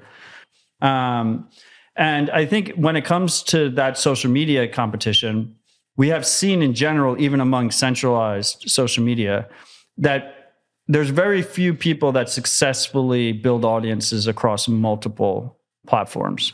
They usually pick and choose one. They kind of cross post to others. They almost never get the kind of engagement that they see from their primary if they're just cross posting and they're not really like natively part of that platform or whatever. I think you've noticed that. Um, and I think Nostr has kind of seen those issues as an early um, social protocol, and and and where where people, you know, maybe they'll post to Twitter and then they'll they'll cross post the same exact thing to Nostr an hour later, and it's like. If, if the user has already seen that on Twitter, they're like, "What? What? Why are you, you know, reposting it here?" And it's just not really genuine. Um, so anyway, where I was going with that is I just think there's like a little bit of a chicken and egg where like we were talking earlier about how like Twitter has a subset of users that are creating the majority of content, right? And like so new social protocol, like a, a new social network, this is bigger than a network, it's a protocol, but a new social network, like you need you need the content creators that are dedicated to it. But then the content creators expect to have the audience that is consuming it. And it's like which comes first? And it's it's probably this like organic combination of they kind of come together over time and they they become additive on top of each other. And um, I think I think what we'll see happen is first the two main issues that Nostr's had so far is ingrained network effects of like Twitter and whatnot, and that's it is what it is. Um, that will take time to to kind of combat. But the second thing is the apps have just been very rough over the edges. And let's be honest, like the the main way people are going to use Nostr as a social media protocol is going to be through their mobile apps, whether that's on iPhone or Android. And those apps are way better spot than they were six months ago. In six months, they're going to be in an even better spot. I think it could be be sooner than six months. Um, I think where- Damus is great. Yeah, Damus is great. iPhone only, right? Um, and so what I think is, I think these apps will get better. The clients will get better. Everything around the ecosystem is growing really fast, and it's growing in this very like viral, organic way. It's not like a centralized company is building this out. And the thing is, when you have a centralized company doing it, um, you can really turbocharge the beginning and you can fake it with a bunch of daily active users and do all these different incentives to kind of juice those numbers like we saw with instagram and their twitter competitor threads um, but when you have an open protocol that is mostly built on top of a bunch of different open source projects um, it's a little bit of a slow gradual then kind of suddenly kind of growth trajectory but it's really hard to stop once that momentum starts building and we're watching that momentum build.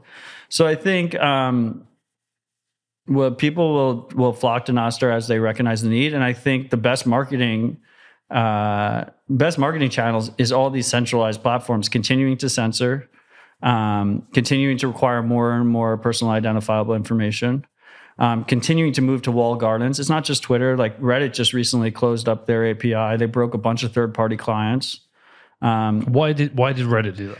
because because they're they they they they see a a value of of closing their data behind a paywall and requiring you to essentially pay them in order to hit their servers. Um, and some people say it's partially because of AI and people training AI. Yeah, sure, but I think that this has always been the case. Um, what is that that that uh, phrase that people hear all the time? Like data is the new oil. right? But a lot of times it was kind of hidden because everyone was just like supercharged on this VC money. And we were just in like a super easy money environment. Rates were super low. Tons of VC money was pouring in. Oh, we'll figure out how to make profitability later. Right. And then you, you get to this point, money's extremely tight. It's hard to raise money. It's hard to borrow money. Rates are high. Um, meanwhile, your server costs keep going up, and you start to try and make drastic measures to to pay the bills. Um, and the the immediate reaction of a centralized system is let's close up the walls. Let's let's let's make it less open, not more open. And the difference with Nostr is Nostr is a protocol. It's not controlled by any company. So that information will always be free. People can build on the on the sides of it, on the edges of it, but the core protocol is a free and open source protocol that no one has complete no one has control over. That data will always be open. So it's not even if you're an influencer and you're afraid of being rugged. What if you're a builder? What if you're one of these guys that's been working for eight years on a reddit app um, a reddit third party app and then one day the reddit ceo essentially calls you up and says like if you don't pay us $10000 a month like you can't do it and then he crunches the numbers he's like i can't be in business if you're running a business, you don't want to get rugged by a centralized provider, right? And, and so uh, the unfortunate reality is just it's just going to be people getting burned over and over again, and then people learning and then seeking out better alternatives. Uh, and that's the same thing with Bitcoin. It's the same thing with the greater freedom tech movement in general. Is how I look at it.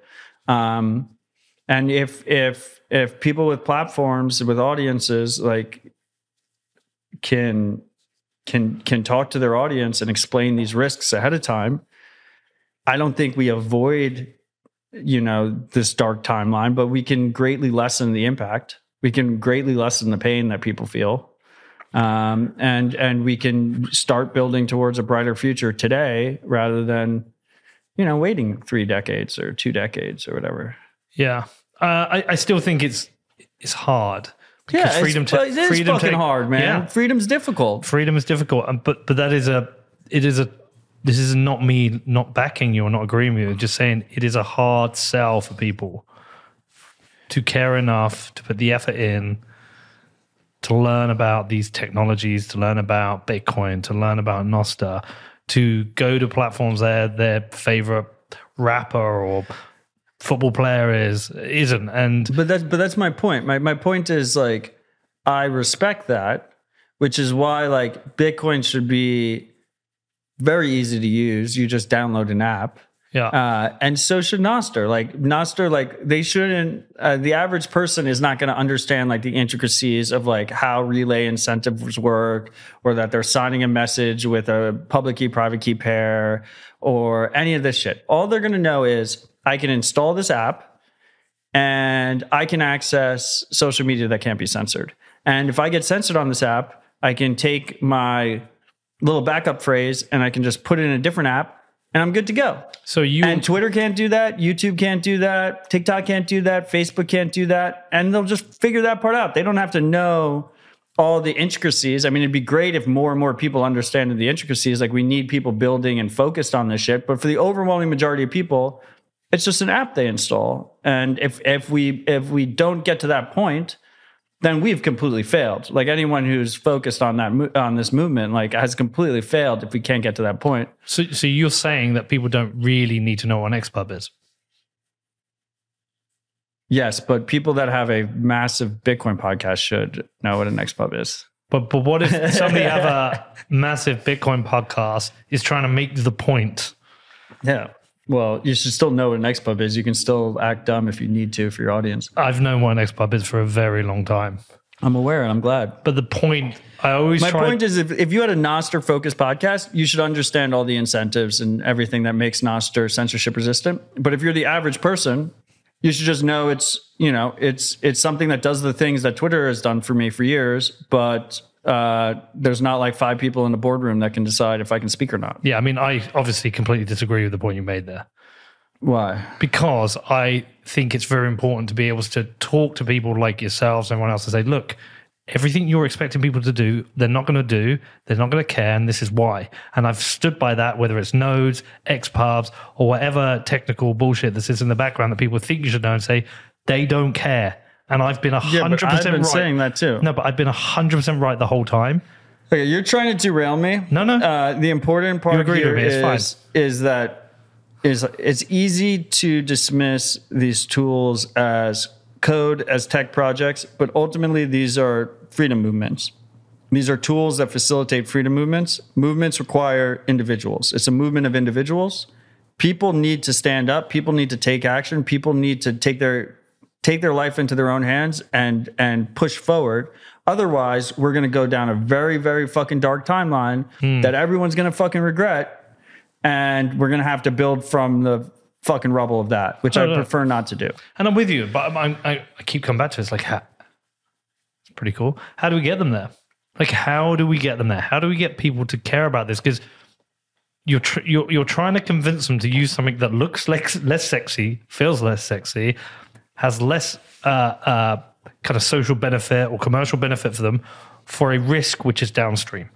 That's a hard sell. And I'm again just for the idiots listening, you're going to yell at me about saying that. Bitcoin or Nostr. But it's the same. It's exact.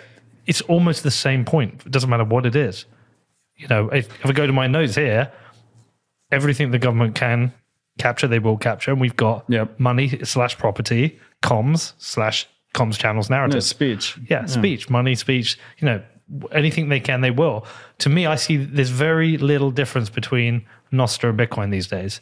You know, one is money, one is speech, but they're they're doing exactly the same job. They're they are allow they're making it censorship resistant, censorship resistant money, censorship resistant speech. Right. Protected by code and incentives, not Yeah. laws. Yeah, Because laws get corrupted. yeah, and and it, and it's a hard sell for people. You know, I think uh, I I I think the Nostr side is going to be. Uh, I mean, maybe I'm maybe I'm wrong. Um, I think the Nostr side is going to be a very a much easier sell than the Bitcoin side, I agree. particularly for Americans because Americans, you know, the dollar is the best shitcoin. Um, people trust the dollar still, even though they shouldn't. Um, they trust the U.S. financial system. People were very surprised when the bank runs were happening, um, and they've already kind of forgotten about it relatively quickly. Um, with Bitcoin, you don't you don't see that, by the way, in like on Argentina or Nigeria or somewhere where they have failed money and very horrible, f- very frictionful, inefficient uh, financial networks. Those people tend to come to Bitcoin easier than in America. Um, but I think, for better or for worse, uh, social media has completely consumed and corrupted our societies. Mm-hmm. People spend hours and hours and hours on these networks. And when their favorite influencer or their favorite TikTok video creator or whatever gets fucking deplatformed, that hits them. It hits them very hard, and it, it's it's something they can relate to very easily. And I think there's a broader discussion about social media addiction that we could have. And I don't pretend to be an expert in that field, except people should use it less. And I try and practice what I preach and use it less.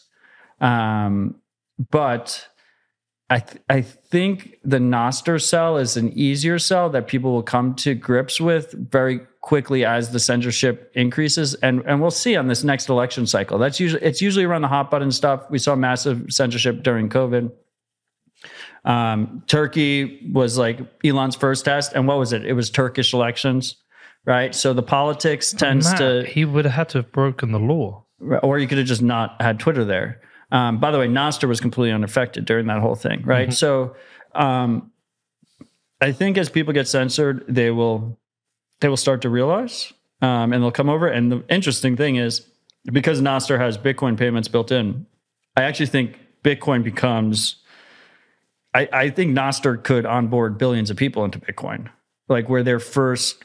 I mean, right now, you know, do we wish there was more daily active users of Nostr? That site I was saying, uh, Nostr.band puts it at like 12,000, 14,000 daily active users um, on Nostr right now. Um, it spiked when the Twitter rate limiting happened and they closed everything behind login walls. Um, should there be more? Yeah, I, I wish there was more, but it's still very early in the adoption cycle. But where I'm going with this, I'm going with this is if you reply to one of my posts on Nostr and you haven't set up a Bitcoin Lightning address, like you're leaving sats on the table. Like the other person who comments who has a Bitcoin uh, Lightning address set up, he's going to get paid some sats for me. Um, but but you don't. And so then all of a sudden you're like, fuck, what is this Bitcoin thing? Let me figure it out. It's not onboarding onto a KYC exchange. It's not taking your hard earned money and putting it on.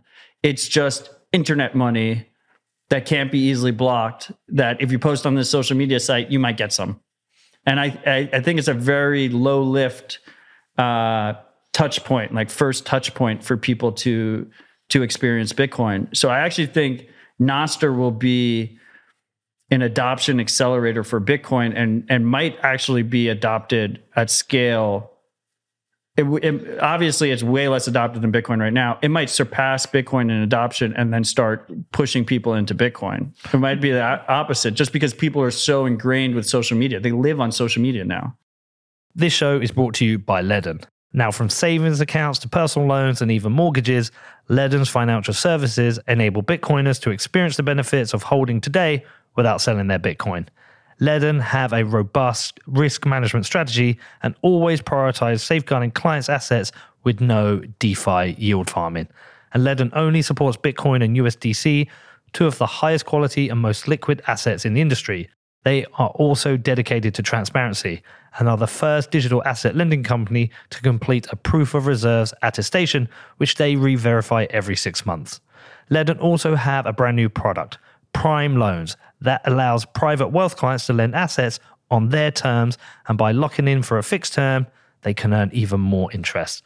Ledn has a team of seasoned experts ready to work with you through the entire process to ensure your assets generates yield while protecting your principal.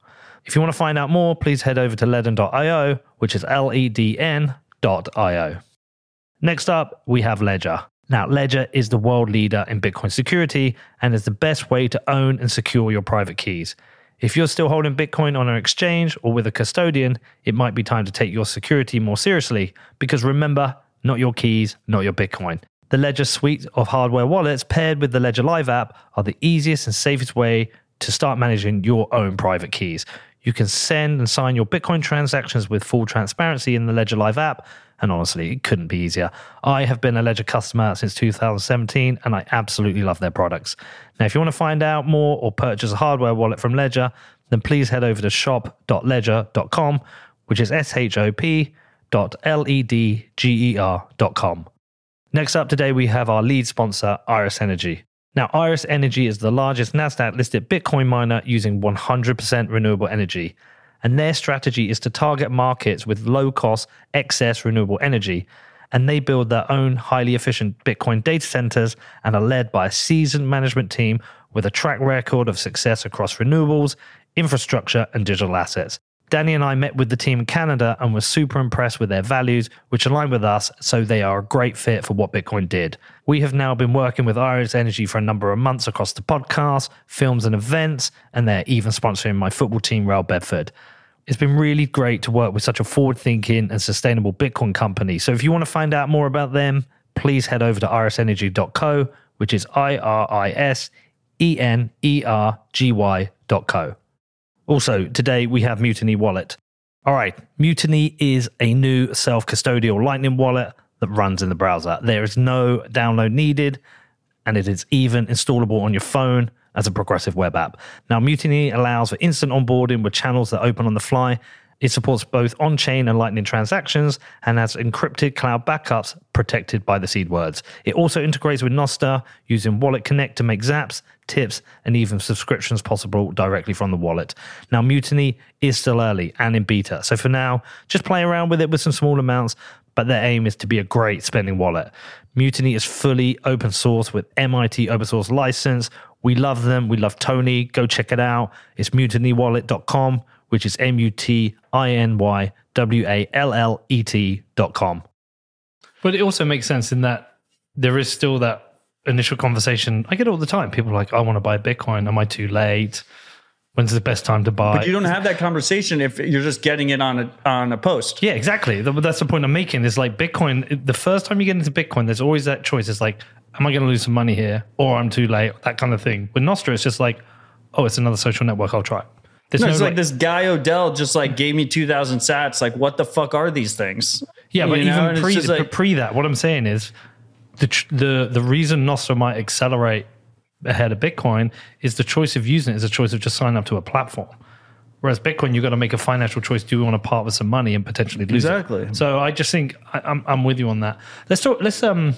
Unless you got anything else you want to say on that, uh, let's Well, Danny seemed like he was going to say something. No, I mean I've been thinking a few things, but I think the thing that's going to be hard is when people realize that they aren't the product on something like Nostr, getting people to start spending money, like buying things at the true value of that content. That's a whole different question. It is, but the, um, those content creators that get banned from Twitter or YouTube or wherever it is and end up on something like Nostr, like they have to make money, and so to do that, they have to find revenue somewhere. And so those people who are no longer the product on something like Twitter then have to start spending their money. Well, so so look, I, I think this is separate from the value for value discussion, and we've had this discussion in the past. Um, But it's it's all part of the but same no, thing. but my point is, my point is, is like, so right now on on Twitter or Instagram, everything except YouTube, yeah. you don't content creators don't get a cut of the ad deals, even though ads are the majority of their revenue. What do they do? They like they put their ads in their podcast, they put the ads on the bottom of their newsletter, they put the ads in the video content, right? Uh Nostr doesn't remove any of that. Like if you're a content creator or independent journalist or whatever you want to call yourself, uh, you can still release a video on Nostr that has With ads. sponsorships, right? You just have this other avenue where your audience can send you Bitcoin directly, and you can send your audience Bitcoin directly. They share something, you can send the Bitcoin, and and that's very interesting because it's not an all or nothing. And I I don't think value. Uh, we've talked about. I think value for value is quite compelling and gives creators a lot of independence. Um, but we've both, all three of us have agreed in the past, both privately and publicly, um, that the revenue levels are way, way, way, way, way less than ad based revenue. And that's why people choose ad based revenue.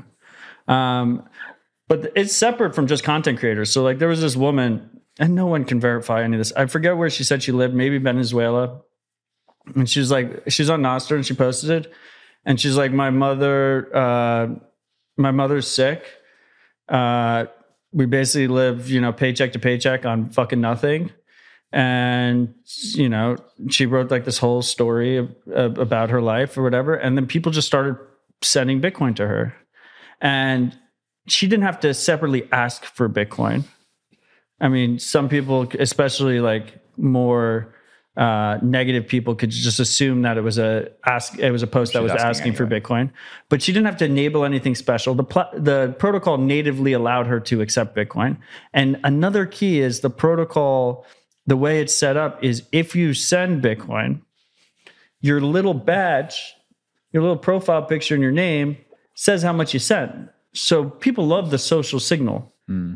right? It's like, oh, it's like, oh, Peter sent her 100,000 sats, but did you see Odell sent her 250,000 sats? And it's just all built in right there. So you have this, this censorship resistant protocol that can replace pretty much any social network.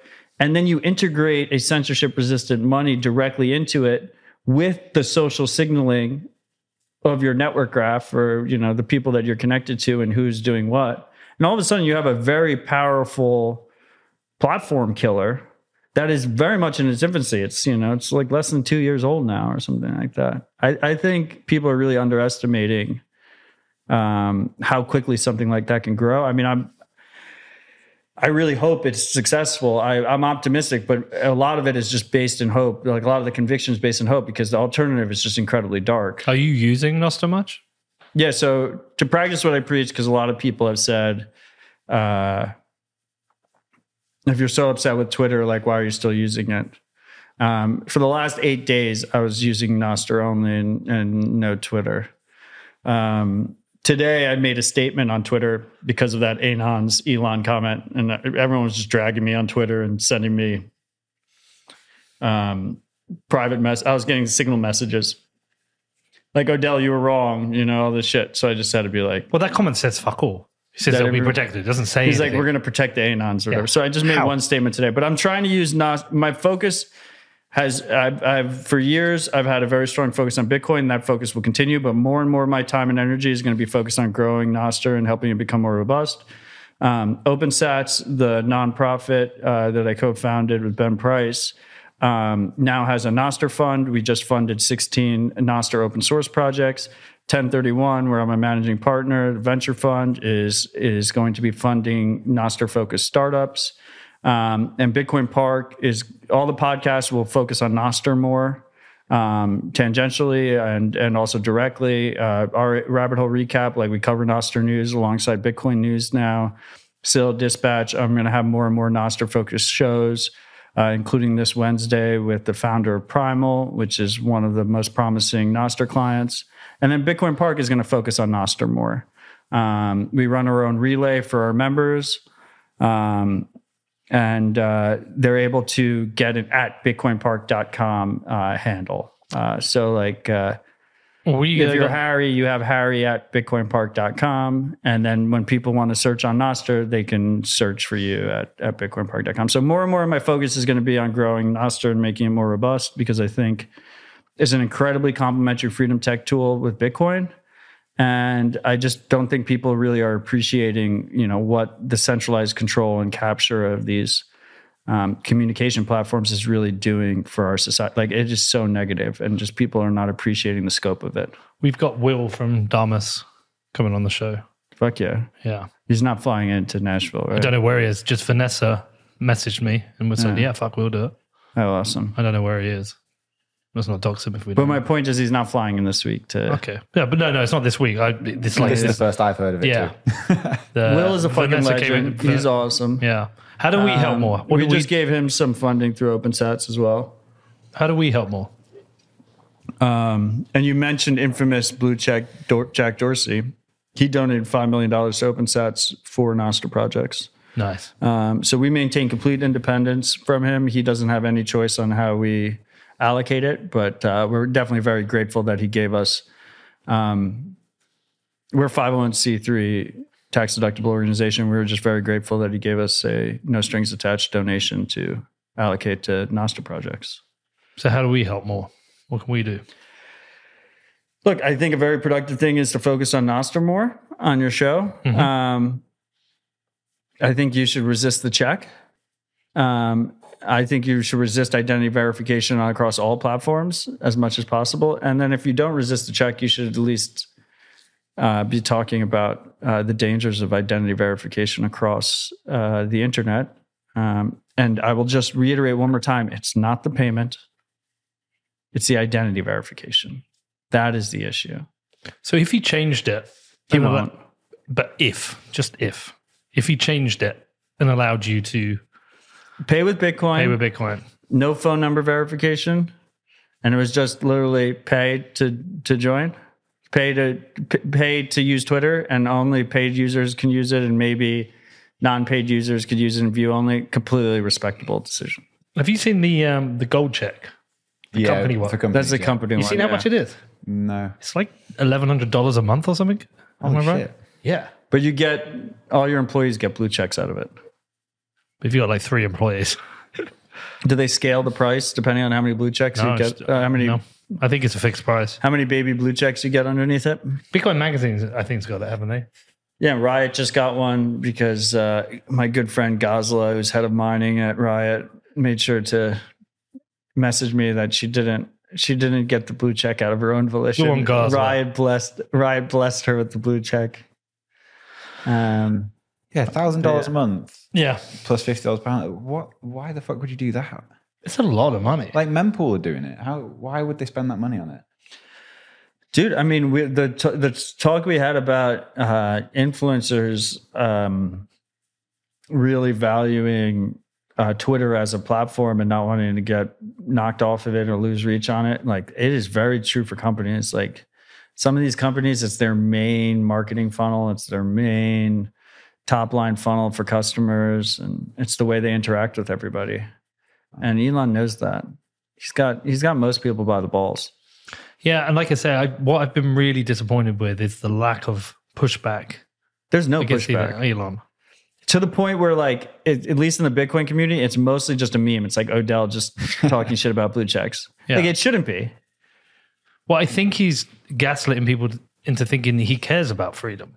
He cares about free speech. Wait, he he was really. It was fucking clip. Like people don't realize. Like it, I.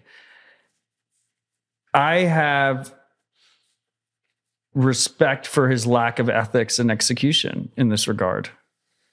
Like he, when when when the when the blue check concerns were first coming up, what was his response every time? Pay the eight dollars. Mm-hmm. The payment is not the fucked up part but he made sure that was the conversation. If he had just said to people, there would have been way more pushback if he had said to people, verify your identity and we won't shadow ban you. No one would have fucking done it.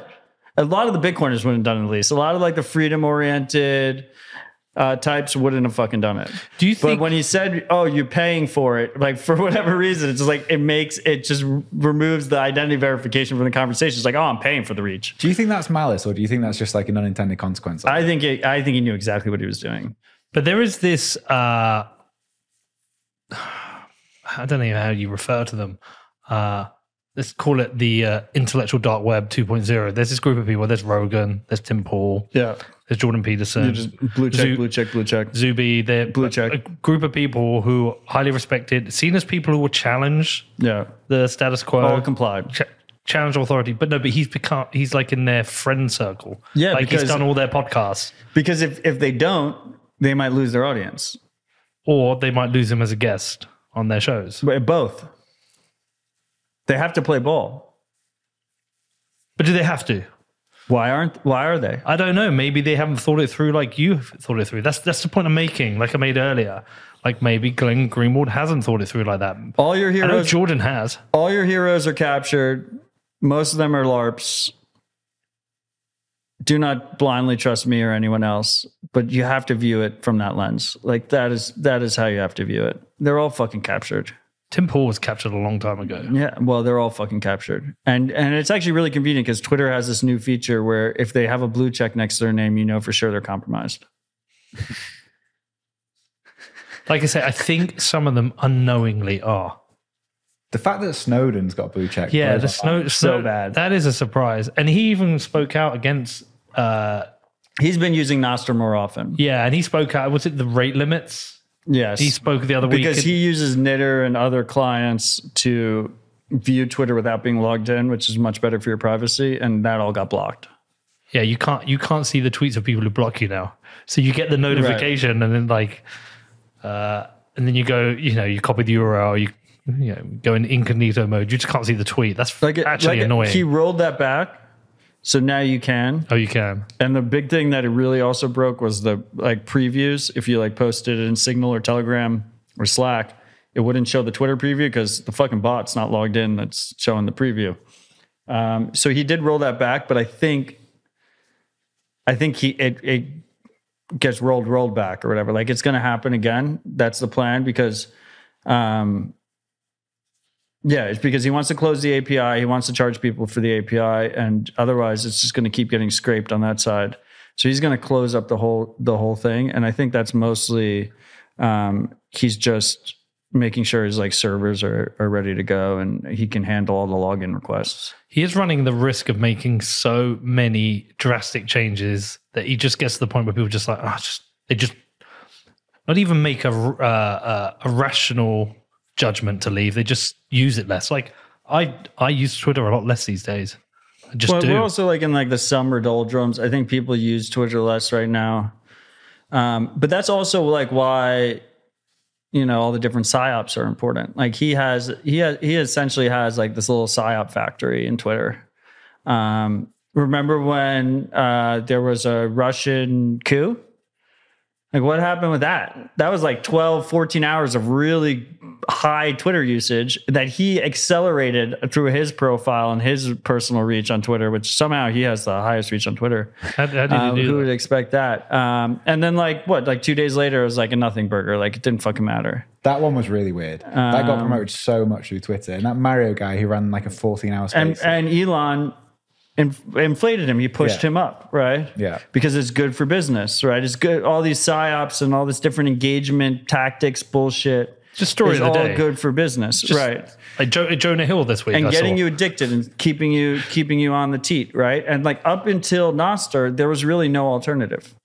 Um, like people, there might be some people listening here that are like really in the weeds that are like, oh, what about like Activity Pub or Mastodon? Like they were all had broken incentives. Like the whole thing was fucking broken. Like Nostr is beautifully simple and robust. Um, and the simplicity is is where the beauty lies, and that's what people, a lot of like the shitcoiners and stuff, don't realize about Bitcoin. Like the beauty of Bitcoin is the fucking simplicity of it. Yeah. it's like not like oh, let's add a million different fucking features. It's like it's just like simply robust, and and I see the same thing in Nostr, and we finally have an alternative. So as instead of like hopping between centralized platform after centralized platform that all have different shades of the same issue, um, there's actually a free alternative that is free as in freedom that is being built up and is growing at a very quick pace that like the actual infrastructure is being built out way quicker than the actual active user numbers or anything like that would say Well, hopefully it becomes cooler as well that people want to use it. I think there's a there's a brand issue sometimes with these things of yeah, people just want the easy, sexy, cool stuff. Uh, as it becomes easy, sexy, cool. but i think we can make it easy sexy cool course. I mean, it would be helpful if someone like I don't know, uh, Glenn Greenwald did drop his blue check and said, "Look, I'm going exclusively to Nostr." yeah Or Snowden did that. Yeah, if Yeah. you won a few people, or someone like Rogan spoke out against it. i mean uh dorsey did that for a little bit Yeah, but I've noticed he's gone back to posting mainly on Twitter again. he posts both places But now. the thing is about he has he has an impact on Twitter by Yeah. raising specific issues. If he replies to Elon, people notice. that's the battle right Yeah. So sometimes you have to be on the inside to fight, like Marty says. don't give marty the out marty's fucking full of shit i love marty as a brother but it's some blue check cope is going on over there Matt, have we uh, anything you want to speak about that we've not spoken about today? Shill the park, man. I mean, come to Nashville. Come visit us in Nashville, bitcoinpark.com. Um, good vibes over here, very strong momentum, building something cool here. Come shake our hand. If you don't have a blue check, you come here, shake my hand. I'll give you a no, no bugs, no pod, no blue check hat like I gave to Danny. Uh, if you don't have a blue check. Um, but yeah, come visit us. I think uh, all our links are at bitcoinpark.com. Um, all my links are at odell.xyz. Um, so check that out. It's always a pleasure joining. I mean, I guess like this will release and then the What Bitcoin Did Live will release as well. Like, Yeah, we well we don't know if we'll release the what Bitcoin did live one. I, you're not going I- release that? Well, I think think, we the pro- well it depends. It depends if it's different enough. So like it's if going to be completely different. It's going to be me and Preston. well yeah, but it's going to be you two separate and then you two together. Oh, really? Yeah, yeah. We'll do one. We'll do like half an hour with you, half an hour with Preston, then get you both together. You got to, if you're not going to release it, I'm out. Should we, I mean, we could release it. The only reason we wouldn't is if, if we have the same conversation we have now. We're not going to have the same conversation. I'm not going to have a blue check We conversation. can do it about what this conversation was meant to be about. Yeah. Yeah, like BlackRock ETF, like uh, all that stuff, right? Yeah, I see I'm, that. I'm teasing the future conversation. All right. Just give me a quick take on BlackRock. The BlackRock ETF will happen because BlackRock owns this corrupt world, and you never bet against corruption. Um, But Harry Sudock, our mutual friend, would say everything's good for Bitcoin. yeah, I, I think, uh, I think BlackRock can go fuck themselves. I think uh, the beauty of Bitcoin is we cannot stop BlackRock from using Bitcoin, and BlackRock can't stop us from using Bitcoin. Um, but if what you're worried about is like short term price implications or whatnot, I I think this is a very big signaling mechanism to rich people and institutional capital that Bitcoin is here to stay. BlackRock has been super anti Bitcoin in the past. They're a 10, 11 trillion dollar fund manager. They have tons of assets under management, uh, largest in the world. Uh, they've called Bitcoin a money laundering network in the past. They've called it a Ponzi scheme. Um, and now they're launching an ETF product. So even if they didn't get approved, uh, they basically signaled to that whole class of rich people uh, and institutional capital that Bitcoin is here to stay and it's a real asset worth paying attention to. And I think the price um, will react accordingly to that. I think uh, ultimately I believe that you know Bitcoin will in, increase in purchasing power with adoption, whether that purchasing power is measured in dollars or cows or ammo uh, or bread. You can measure it in whatever the fuck you want to. Uh, it's a scarce asset. As more people adopt it, the purchasing power should increase. And and if the largest asset manager in the world is signaling that they want to be a part of that accumulation strategy, um, should increase the purchasing power. I think it's a paradigm shift. I think people aren't really truly appreciating how big it big it is, how big of a deal it is, even though BlackRock, like I said, can go fuck themselves. Well, so the interesting thing of that, and we'll end with this because we should discuss it more tomorrow night. Uh, somebody posted something that was interesting. I think they're uh, what they've noticed they're wrong about. Somebody posted up a bunch of articles that appeared in Forbes, and they said, "Oh, look, of all these positive articles since BlackRock, you know, positive Bitcoin articles since BlackRock have uh, signaled about Bitcoin." I think they're wrong because I think Forbes were already pretty positive at times. Mixed Yeah. bag, but they have like this contributor model Yeah. or whatever that like mostly rewards people for being positive. but I actually think it's a future prediction. I think the BlackRock thing will lead to more positive stories or more accurate stories about Bitcoin. Because BlackRock owns everything. Exactly. So you might get New York Times now actually doing proper journalistic work with regards to Bitcoin. And so that's a good thing. If we stop with all the FUD mainstream bullshit, if that comes off that, that is a, a, like a very important positive. So It goes back to it. the same thing we were talking about earlier, where like the incentives are set up in a way um, that Bitcoin expects participants to act greedy and selfish. Um, they don't expect like Bitcoin becomes more robust um, the more selfish actors come into Bitcoin rather than less robust and expecting benevolence. Um, and and and this is what we're seeing essentially play out in real time. Like BlackRock um, has more to gain uh, participating in the Bitcoin ecosystem and and and launching Bitcoin products than they do ignoring it or going against it. Um, and they're going to play this game, and a bunch of other people are going to play the game. And I, I think uh, the the main risks that people talk about, the two main risks are uh, paper Bitcoin. They might play a paper Bitcoin game. I think uh, if you play a paper Bitcoin game, you will eventually get blown out. Uh, we saw that happen to Celsius. We saw that happen to FTX. We saw that happen to BlockFi. We saw that happen to Barry Silbert. Um, you play paper Bitcoin games, people will just continuously take Bitcoin off the market, hold it in self custody, uh, exchange it in a circular economy. Purchasing power will go up. You will get blown out eventually. Um, so to me, that's more of a short term price volatility risk. It's like if they want to play paper Bitcoin games, it'll suck for people that are invested in the ETF that is not actually backed by as much Bitcoin as they say it is. But the Bitcoin network will be completely unaffected. And the second thing is this this fork risk. Um, BlackRock having a significant amount of Bitcoin under their management and getting to decide if there's a Bitcoin fork, uh, which which fork they take. Because the way Bitcoin works is if you hold Bitcoin keys and there is a fork, essentially a code change, um, all the history at the point of the fork is the same. But going forward, you essentially have uh, equivalent amounts on both chains, and it's two different chains. So you, if you hold 10 Bitcoin at the time of fork, you have 10 Bitcoin and then 10 forked Bitcoin. And BlackRock can choose if that forked Bitcoin is the Bitcoin that they honor for their investors that that hold money with them. I think we know how that would work out though. Exactly. It'll be Yeah. incredibly painful for anyone who's an investor in BlackRock, um, in the BlackRock ETF or whatever their fund products are. But uh, I think it's not a true risk to Bitcoin because the whole point of Bitcoin is that it's incredibly hard to change by default. Um, and uh, if you if you try and enact your will onto Bitcoin, you probably will learn a very expensive lesson. So. Uh, I'm not really concerned about those two risk factors. I think people shouldn't buy the BlackRock ETF. I think they should learn how to hold self custody and buy Bitcoin themselves. Um, you know, most a lot of people will not listen to that and just buy the BlackRock ETF. But uh, overwhelmingly, I think it's a massive paradigm shift. People just do not realize the significance yet, Yes.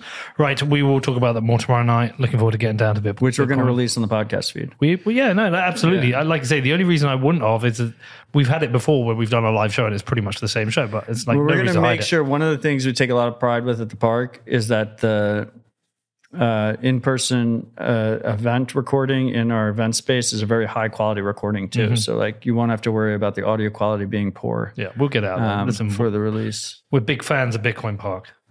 Cheers We that. love what you're doing. Love what Rod's doing. Love you, Matt. Thank you. We will see you down there tomorrow night. All right. How good was that? I love Matt. I love Matt Odell. Usually we do our annual show on New Year's Eve where we have a drink and we rag on each other for all the things we hate about each other. But I always love hanging out with him. He's a really good friend. I love everything he's doing down at Bitcoin Park in Nashville with Harry Sudock and Rod.